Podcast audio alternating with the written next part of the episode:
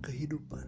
Kehidupan itu meliputi semua apa yang kita alami dari kebahagiaan, kesedihan, menangis, tertawa.